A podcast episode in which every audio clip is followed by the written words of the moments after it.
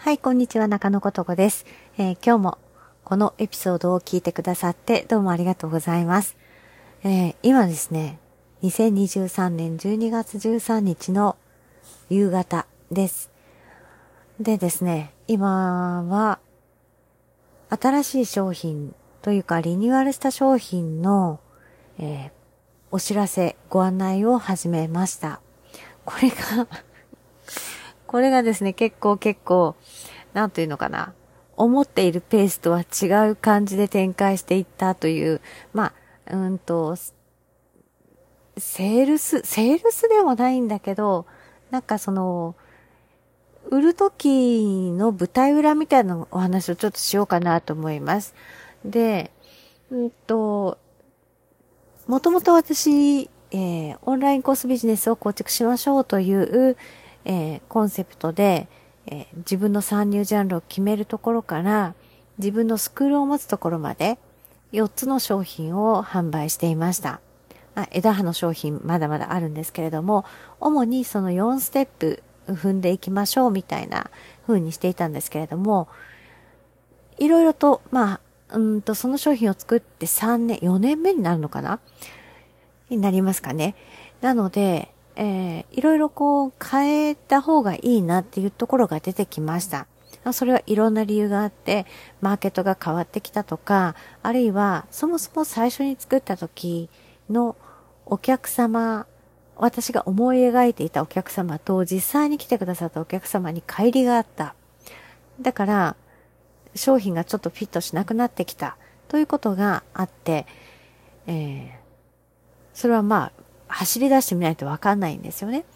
で、そろそろもう、うん、リニューアルをしようということで、4つの商品を1つのパッケージにして、さらに、えー、他にこんなことが知りたいっていうリクエストをいただいたものを加えて大型の商品にしようと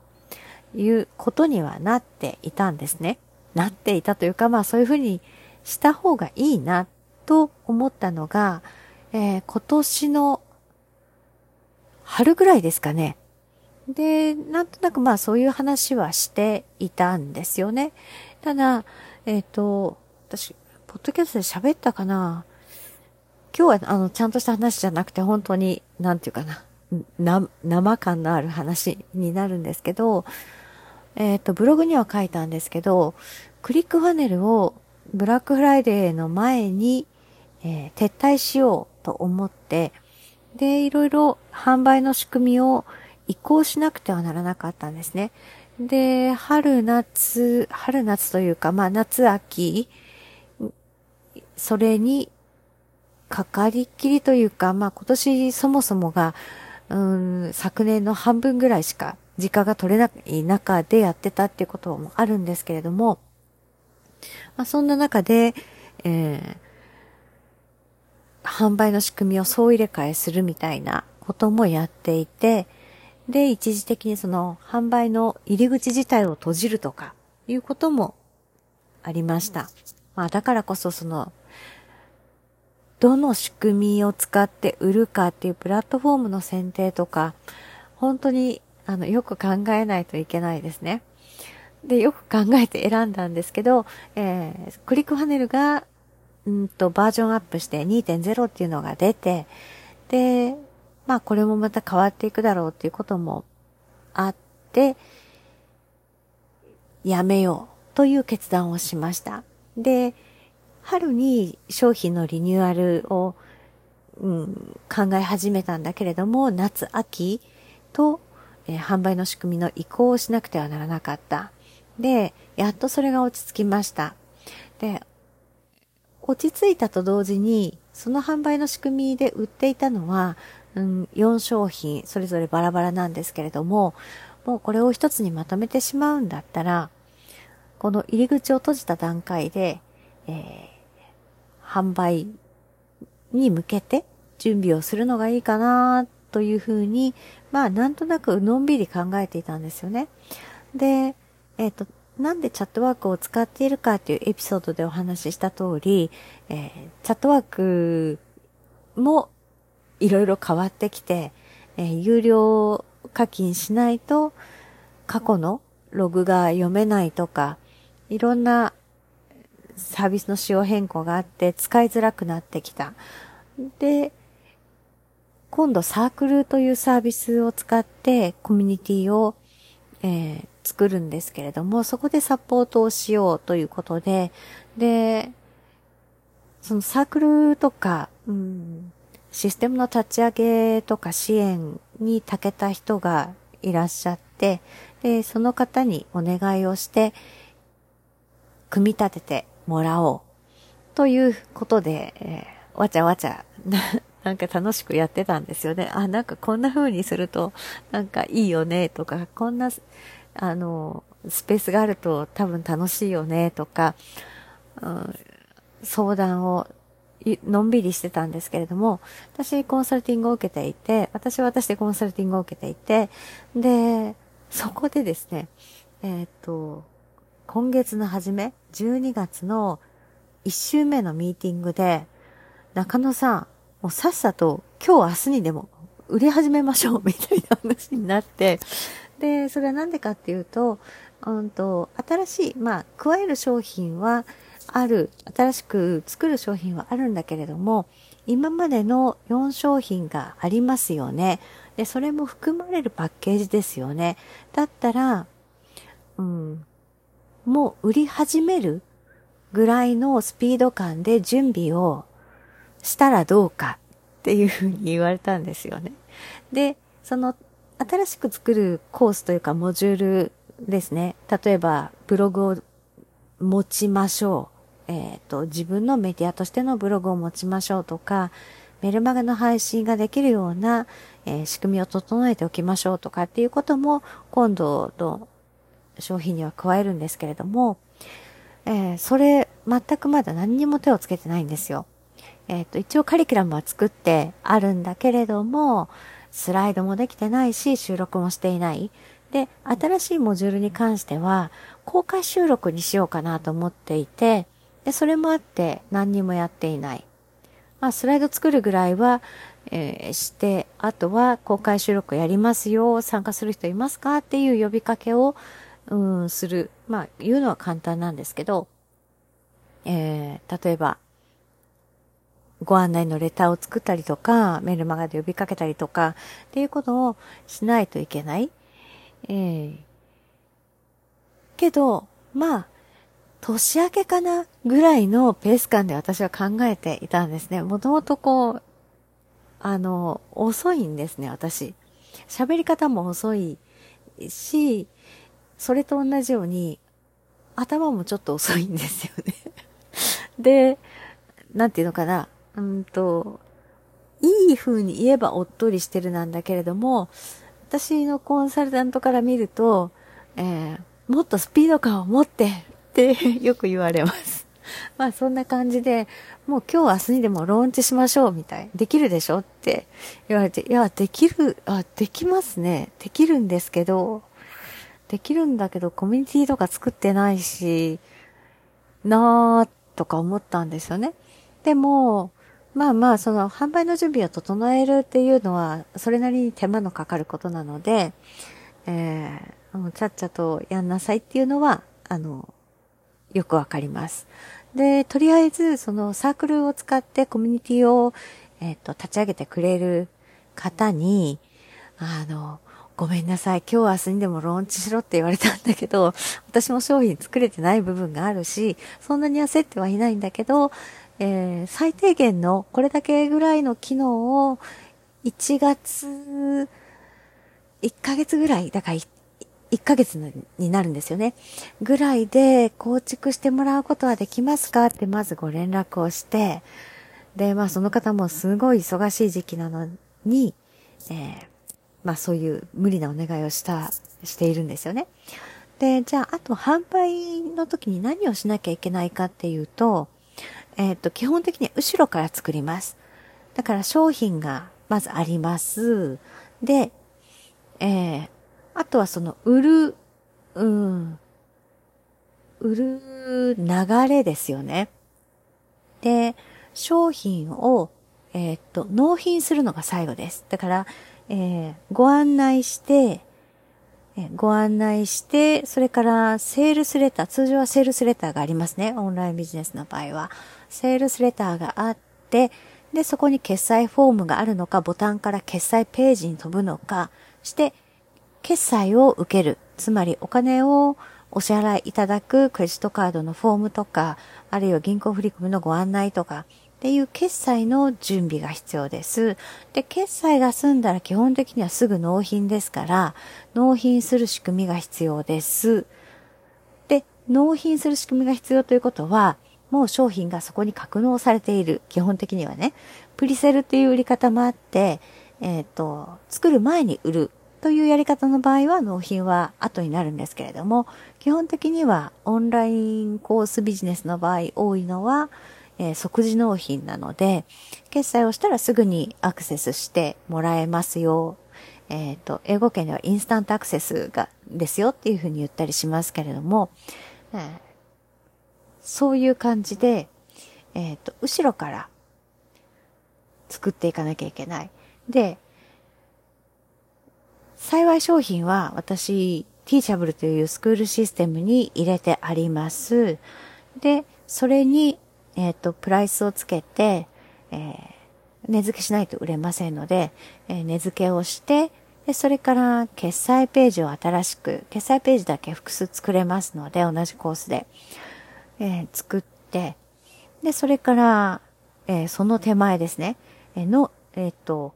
商品があって納品の仕組みはティーチャブルが持っていて、決済もティーチャブルでやってもらうっ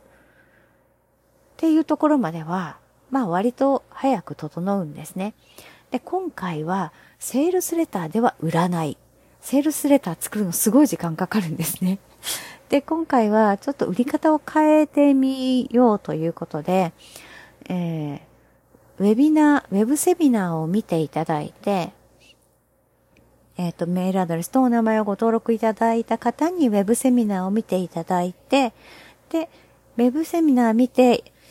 じゃあ私とちょっと相談してみようかなと思ったら、えっ、ー、と、ズームに予約していただく。で、ズームでお話しして、そこで、えー、商品の概要をご案内する。で、決断は、えー、後日していただく。というような流れ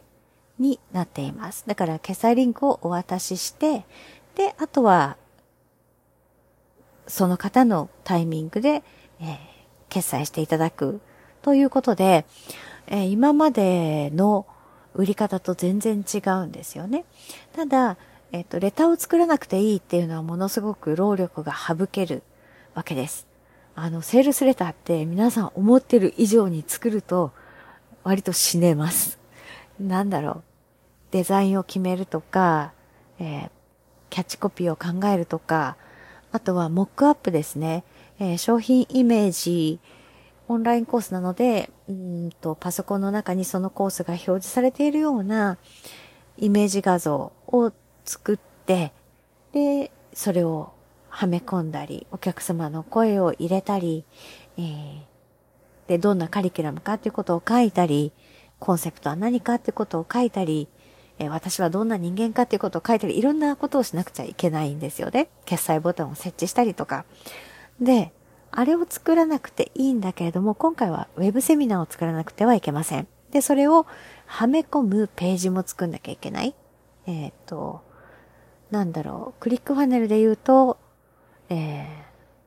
ー、な、な、なんだったかな？ウェビナーページだったかな？ですね。えー、で、まず、えっ、ー、と、商品は、4商品あるものをバンドルっていう形にしました。うんと、単品の商品を、えまとめ売りするっていうのを、あの、英語圏ではバンドルって言うんですね。で、そのバンドルの形にして、そのバンドルでいくらですよっていう、えー、販売の仕方になるので、えー、少しティーチャブルで設定が必要でした。で、それ用の決済リンクを発行して、えー、プラス12月中にあの、決断いただいたら、これぐらいのプライスになりますよっていうような、えー、設定をしたりもしました。まあその辺は簡単なんですね。で、それらの URL を全部スプレッドシートにまとめたりとか、もうどれがどのリンクだかわかんなくなっちゃうので、えー、管理表を作った方がいいです。で、あとは、ウェビナーですよね。で、ウェビナーで何をお伝えするか、どれぐらいの尺でお伝えするかっていうことを決めるんですけれども、今回は、えー、一つ、英語圏のウェビナーで、えー、お手本にしたものがあります。で、それを一通り見てですね、大体どんなこと言ってるとか、どんな順番で何を言ってて、えー、どれくらいの尺で言ってるかとか、で、レターがどう変わっていくかっていうのを自分もオプトインして、えー、見て、で、保存もしておきました。レターの保存やっとくといいです。で、でそれに寄せた形で、えー、レターを作ったんですけど、まずオプトインページですね。えっ、と、登録していただくページ、えー、このウェブセミナーでこういうことをお伝えしますよっていうのと、あとはコンバートキット、えー、メールをお送りする、うん、なんだろう、メール配信サービスの登録フォームですね、を埋め込んで、今回はワードプレスで、えー、作ったんですけれども、そこに、えー、コンバートキットの登録フォームを入れて、えー、登録していただいたら、あの、ステップメールも流れるようにするという仕組みにしました。で、オプトインページ作りました。で、次は、ウェブセミナーのページを作ります。これ作るのは簡単なんですね。で、特に今私エレメンターを使っているので、えっ、ー、と、固定ページでじゃんじゃんその LP みたいなものは作っていけるんですね。で、それはいいんだけれども、じゃあ、ウェビナーを作んなきゃいけない。で、ウェビナーで、えー、何を言うか、一応その、骨組みを作って、えー、スクリプト、台本を書きました。で、台本書いて、で、キャンバでスライドを作って、で、顔を出しながら、そのお手本にしたウェビナーでは、うんと、ワイプで、多分あれ Loom か何か使ってたんだと思うんだけど、ワイプで下に丸いくり抜きがあって、その喋っている男性がいて、えー、顔が出た状態でスライドがこう映っていくっていうパターンだったんですね。で私、あんまりそういう撮り方をしないので、あ、ズームでやったら簡単だなと思って、ズームでやったんですけれども、3回ぐらいやり直しました。で、いろいろね、なんかスライドに文字を詰め込みすぎだとか、あとはズームで撮るとやっぱり時々音が飛んでしまったりする時があって、で、結局3テイク撮って、えー、もうそれでさっさと、もうそれでも多分、あの、私の、なんていうかな、コンテンツチェックをしてくださるコンサルタントの方とかは、あいまいちだなっていう点は多々あったと思うんですけれども、まあそれ、GO しようっていうことで、とりあえずその走り出した方がいいっていう判断で、えっ、ー、と、3回撮って、で、それを微妙にアップロードして、で、その Vimeo の URL を、えー、 Elementor に埋め込んで、ウェビナーの視聴ページを作りました。で、そのウェビナーの、うんと、動画の下に、えー、ズームを予約するっていうボタンを作って、で、そのズームを予約するっていうボタンをクリックすると、 Calendly っていう予約システムですね。のサービスに、えー、移動できるようにして、そこで予約ができるようにする。まあ、たったそれだけの話なんですけど、これがまたね、カレンドリーの仕様がいつの間にか変わっていて、何回やり直したかわからないんだけれども、うんと、まあ、ちょっと手こずりました。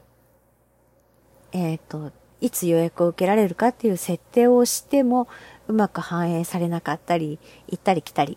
うん、しました。で、あとは、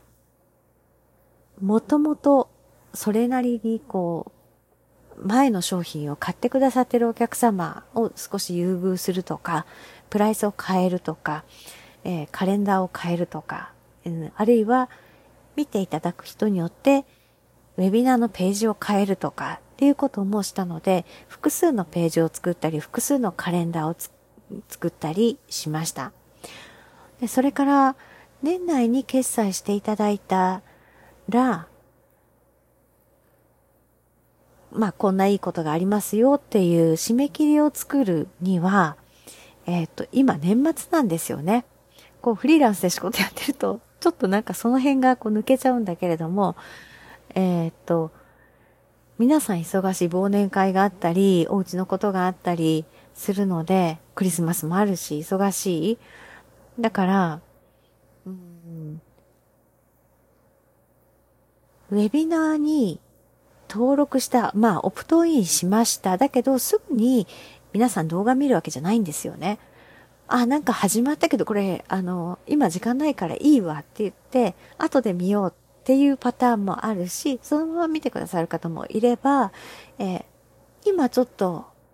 やめといて後で見ようっていう人もいるし、後で見ようと思って見ない人もいるっていうパターンがあるんですよね。なので、えっ、ー、と、そこからそれを見てもらって、ズームでお話をして、それから決断してもらうを年内に済ませようと思ったら、そのオプトインページ、そもそも登録してもらうページには締め切りを設けないといけないなと思ったんですね。で、そうすると大体、えー、余裕を見て、12月20日がリミットかなと思ったんですよね。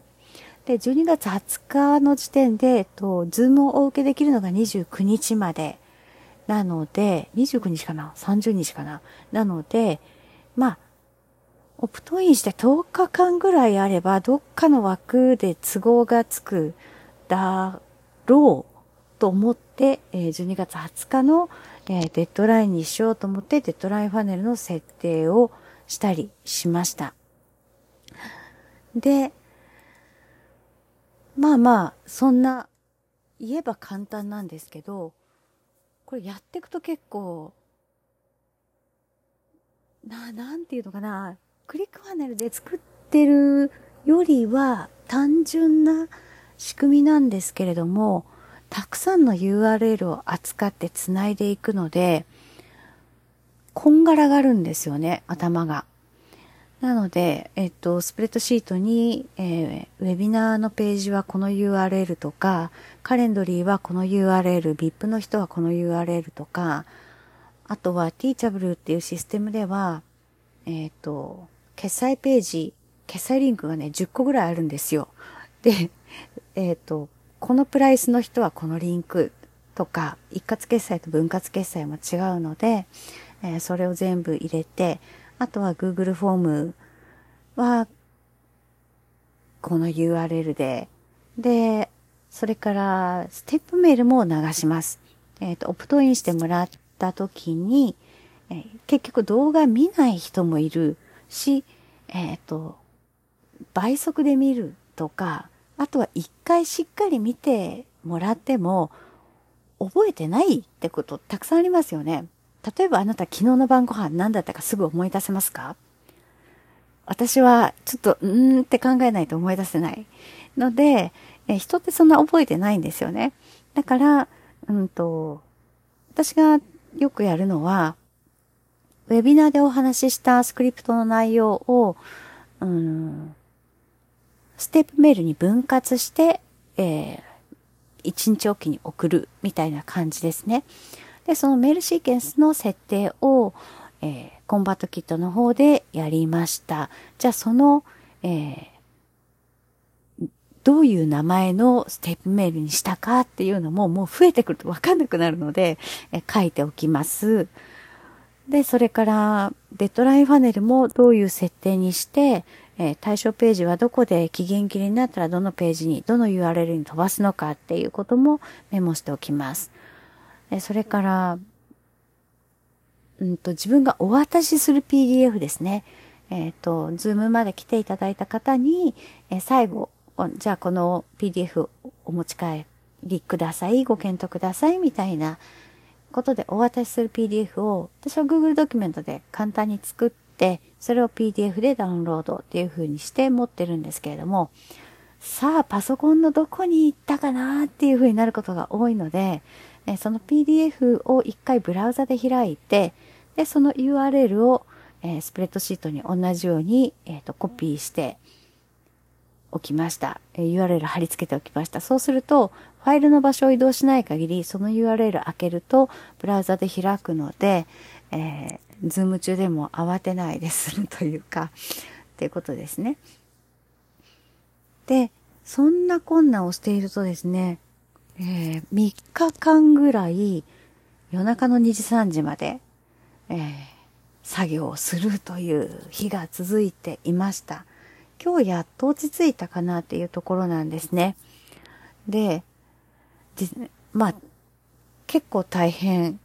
結構大変というか、うん、慣れればそんなことはないんですけど、うん、工数は多いですよね。ただ、あの、今までと圧倒的に違うのは、圧倒的にというか根本的に違うのは、私、情報商材のアフィリエイトとか、自分のコンテンツビジネスに切り替えて、自分のコンテンツや企画を売っていた時は、この作業を毎月毎月やってたんですね。だから、えっ、と、毎月違う商品を作ったり違う企画を作ったりしていたので、それまでの前月、前々月の、えー、お客様のフォローアップもしながら、かつ、今のセールスをやりながら、来月のセールスの準備もするみたいな、あの、三つのことが同時に走ってるっていうのは全然珍しくなかったんですよ。で、それも、なんていうか使い捨てじゃないけれども、一回きりなんですね。売る商品が違ったら、決済も変わる、レターも変わる、ステップメールも毎回一から書く。なので、毎月毎月それをやらなきゃいけなかった。で、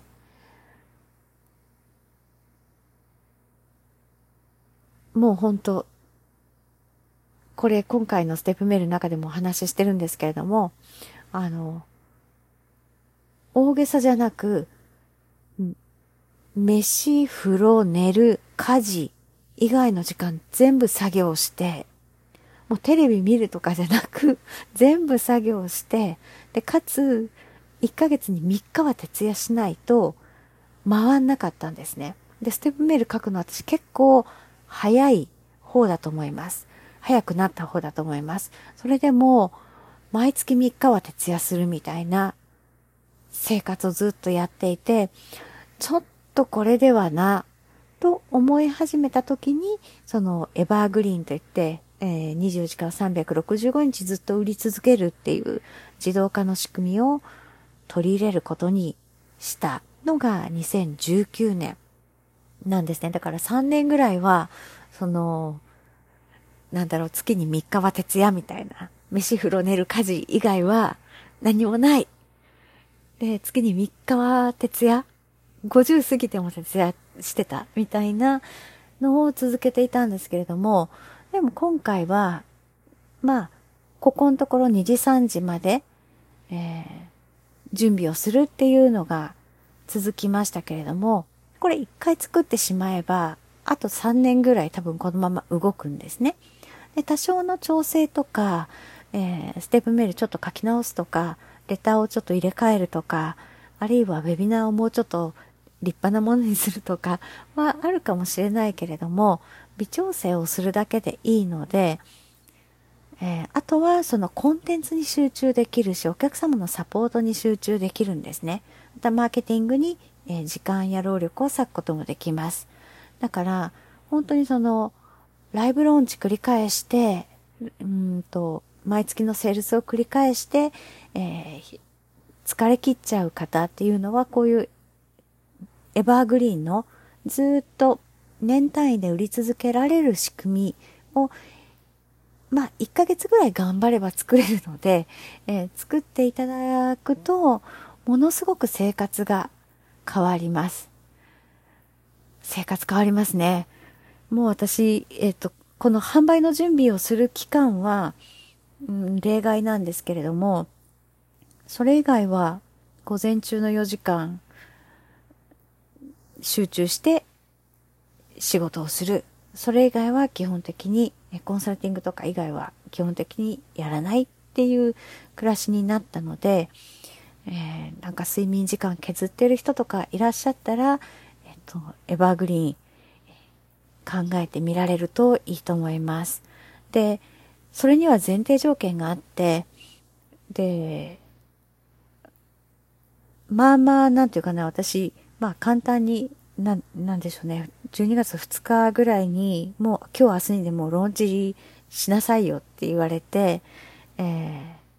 ー、2週間かからず、あの、告知まで行って、もう今、ズームのご予約いただいて行ってるんですけれども、これ、1日2日ではできないです。そもそも、ティーチャブルっていうスクールシステムを作ってあります。デッドラインファネルの使い方分かってます。ウェビナー取ったことあります。どうやったらウェビナーを、えー、ウェブページに入れられるか分かってます。で、ウェビナーからカレンドリーに、えっ、ー、と、つなぐやり方も分かってるし、ステップメールも書けますよ。という仕組み、土台の仕組みができているから、新しい商品をその上に乗っけるだけで済んだっていうことなんですね。で、今回ご案内しているのはその土台を作る、オンラインコースビジネスの土台を作る、えー、プログラムです。ですので、もうこの土台があるかないかでも全然違います。本当に。えー、っとね、これを作ったのが2020年から2021年にかけてなんですけれども、作るとき本当に大変で、過去のポッドキャストでもお話ししたと思うんですけれども、何回もやめようと思った。で、でもやめるの悔しいし、悔しいし、なんだろう、英語系のね、女性たち見てるとみんなやってるんですよね、普通に。普通にやってる。で、みんなやってるんだから、私もできるはずだみたいな感じで、えー、どうにかこうにかこうね、自分をなだめながらやってたんですけど、その時、その私がコンサルティングを受けている石崎さんっていう方がおっしゃっていたのは、中野さん、きっとねって、今は大変だけれども、2年後に、あの、自分に対して感謝する時が来るよって2年前の自分ありがとう。あの時頑張ってくれてありがとう。諦めないでくれてありがとうって思う時が来るからっていうふうにおっしゃっていたんですよね。で、本当にその通りになりました。で、商品が変わっても、その販売の仕組みが土台があると、もう商品乗せ替えていくだけでいいんですね。で別に商品も年単位で何年っていう単位で売っていけるので、えー、心からお勧めします。ということで、えー、長くなりましたけれども やっと一段落ついたかなっていう、うん、ところで、えー、ちょっと舞台裏どんな風になっているかっていうのをお伝えしました。そう、ウェビナーを取るから、パーマ当て直しに行ったとかね、えー、そんなこともありますよね。男性だったら、やっぱり散髪に行って、顔出しの動画を撮るときは散髪に行って髭を剃るんだみたいな風におっしゃっていたので、まあ、これ男女変わりないと思います。でそういう段取りもしながら、ウェビナー撮ってはやり直して、撮ってはやり直してみたいなことをやって、で、大体まあ2週間ぐらいで販売の仕組み整えることができるようになります。ので、えー、私もそんな仕組み持ちたいよっていう方は、ぜひ、えー、私のブログにインサイダーズというプログラムのご案内載せています。もうそれ一つしか商品がないということになりました。ので、えー、そこから、えー、ジョインしてくれたら嬉しいです。何かあったらお問い合わせください。それでは今日も来ていただいてありがとうございました。来週から急に寒くなると言っていますので、えー、お気をつけください。では、さようなら。